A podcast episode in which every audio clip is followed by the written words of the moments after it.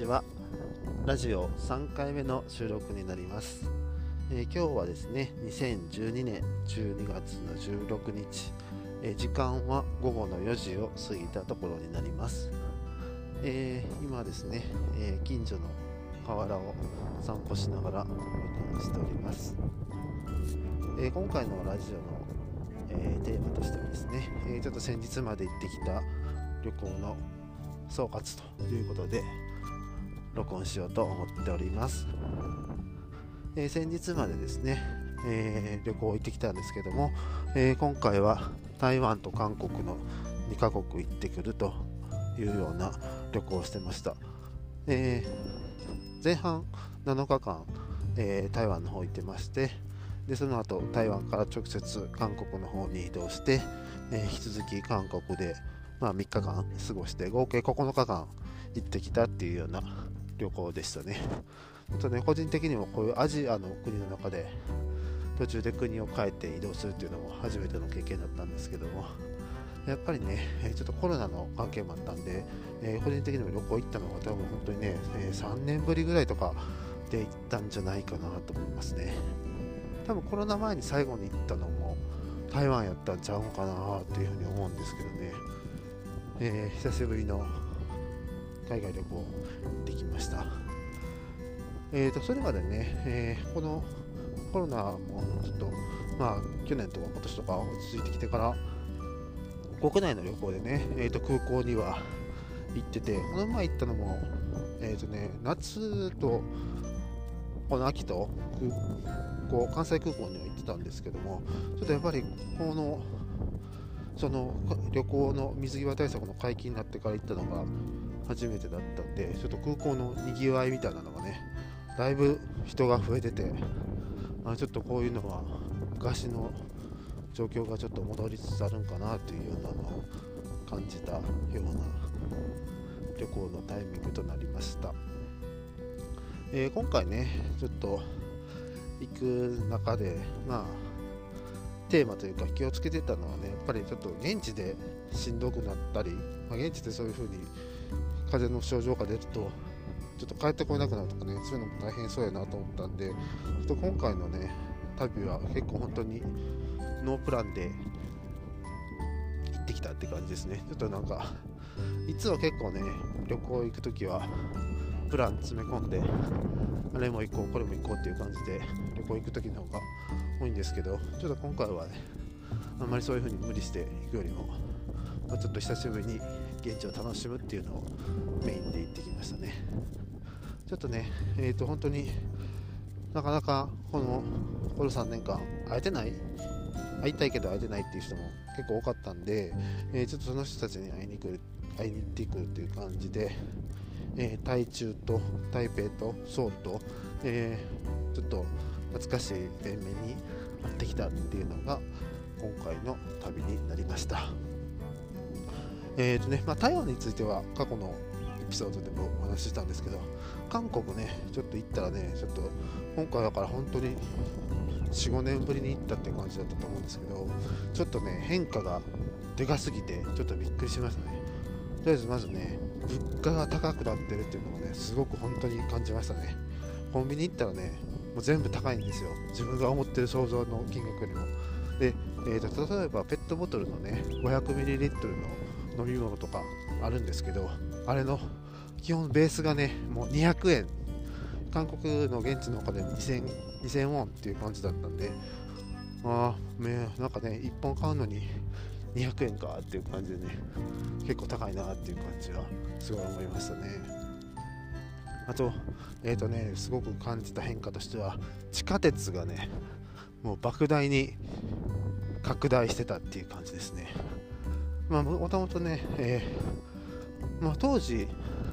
当時というか、前回行った地点で、多分地下鉄のね、9号線っていうのは走ってたと思うんですけどね、だから1、1号線から9号線まで9つの路線があったっていう感じだったんですけど、今ね、ちょっともう数えられないぐらいになっててね、多分ね、20個ぐらいの路線が走ってて、もうその地下鉄の路線図がね、もう、もう本当にね、もうわけわからないぐらいにね、広がってて、もう自分がどこにいてどこに行こうとしてるのかを理解するのが結構これ大変なんちゃうかなっていう感じのね、そんな感じの、えー、路線図ですよね。もう本当に。もうそのソウル市以外のね近隣の市にも地下鉄が伸びていってるんでそれがもう全部まとめて1枚の路線図として載っててもうこれ本当にもうどう何がどうなってるんだかっていう感じのところですよね。結構ソウルはねまだ今回行ってきたエリアもすごいまだ開発がすごい盛んっていうかねビルもまだまだどんどんできててまだまだ引き続き発展していきそうな感じの雰囲気を感じておりました。今回ね本当に、えー、ソウルでも懐かしい久しぶりに会う人たちにね会えていろいろお話できたんでねそれが本当に良かったかなというふうに思いますね。あとまあコロナの関係でいくと, えー、と台湾と韓国両方ね一応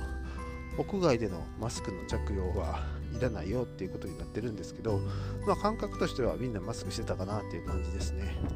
あと、えー、公共交通機関ですね、バスとか、えー、地下鉄とか、そういうところはマスクの着用も義務っていう感じになってたんで、えー、その後と当然ね、やってるんですけど、あと結構ね、その向こうはその駅の中に係員さんがいたりとかして、結構ね、あのちゃんと鼻までマスクしてくださいとか、そういうのを結構注意しながら歩いてるっていう感じだったんで、結構ね、そういう意味では日本よりも厳しいんかなっていうような雰囲気もありましたね。まあどうしてもそういうね公共交通機関にはそういう係の人がいるんで厳しいなっていうふうに感じただけかもしれないんですけどまあねご飯のお店で飲食店の中とかはまあみんな外してたのは外してたんでまあ日本と一緒ぐらいのレベルなのかなっていうようなところですかね。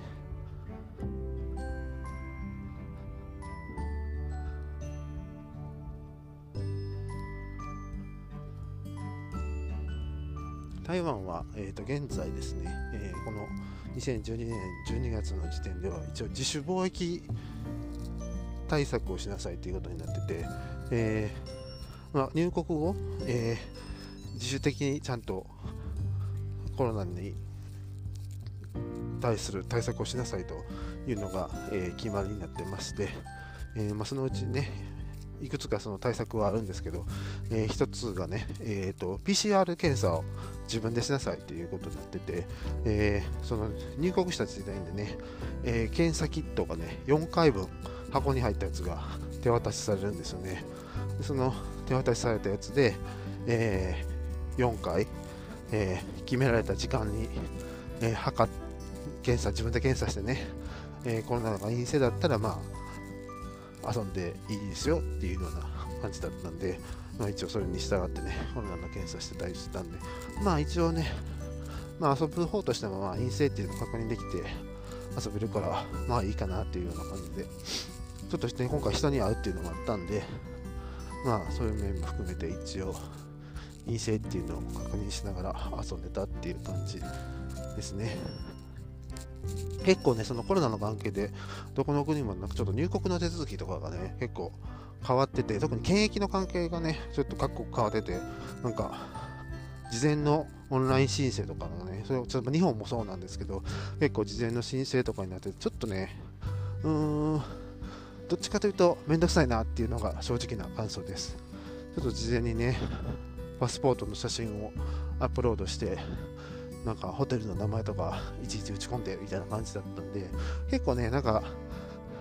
ちゃんと旅行がね、どこにホテル泊まるとか決まってる人はいいかなっていうような感じなんですけど、僕みたいにちょっとその場の行った当日決めようみたいな感じの人にとってはちょっとなかなかそんなん言われてもなみたいな感じのところもあったんで、なかなかちょっと全般通してめんどくさいなというような感じにはなってました。まあでもちょっとね、そういうこれからはどっちかというと電子申請みたいなのが、えー、デフォルトになっていくんかなというような気配もした感じのなってますね。一応ですね、えー、当面の間ちょっとこれで、えー、計画している旅行っていうのは全部終わった形になるんでしばらくね旅行行く予定はないんですよね。ということでこのその旅行行かなかったらこのラジオどうしようかなっていうところもそれもちょっとあるんですけれどもまあ一旦ねちょっと記録としては何か面白いことがあればこういう感じで音声の記録としても引き続き残していけばいいかなとは思ってますちょっとね春になったらまたちょっとやってみたいことがあるんでちょっとね春に向けていろいろ準備をしていこうかというふうに思っております。えー、この3回目の収録ですね、えー、台湾と韓国の旅行という感じのまとめでお話になりました。また次回、えー、面白いことがあれば皆さんにお届けできればいいかなと思っています。というかね、まあ、面白くって言ったけど多分ね今過去3回の内容もね自分でこう聞き直したりしてもねなんか全然面白くないこと言ってんなっていうことがめちゃめちゃ多いんですけどまあそうは言ってもね、まあ、別に面白いことを話そうと思ってやってるわけではないというふうに、まあ、気持ちを前向きに捉えて記録を何らか残していくっていうことを主眼にしてこういう感じで続けていければいいかなというふうには思っています。それではまた次回のエピソードで。しましょう。今日もありがとうございました。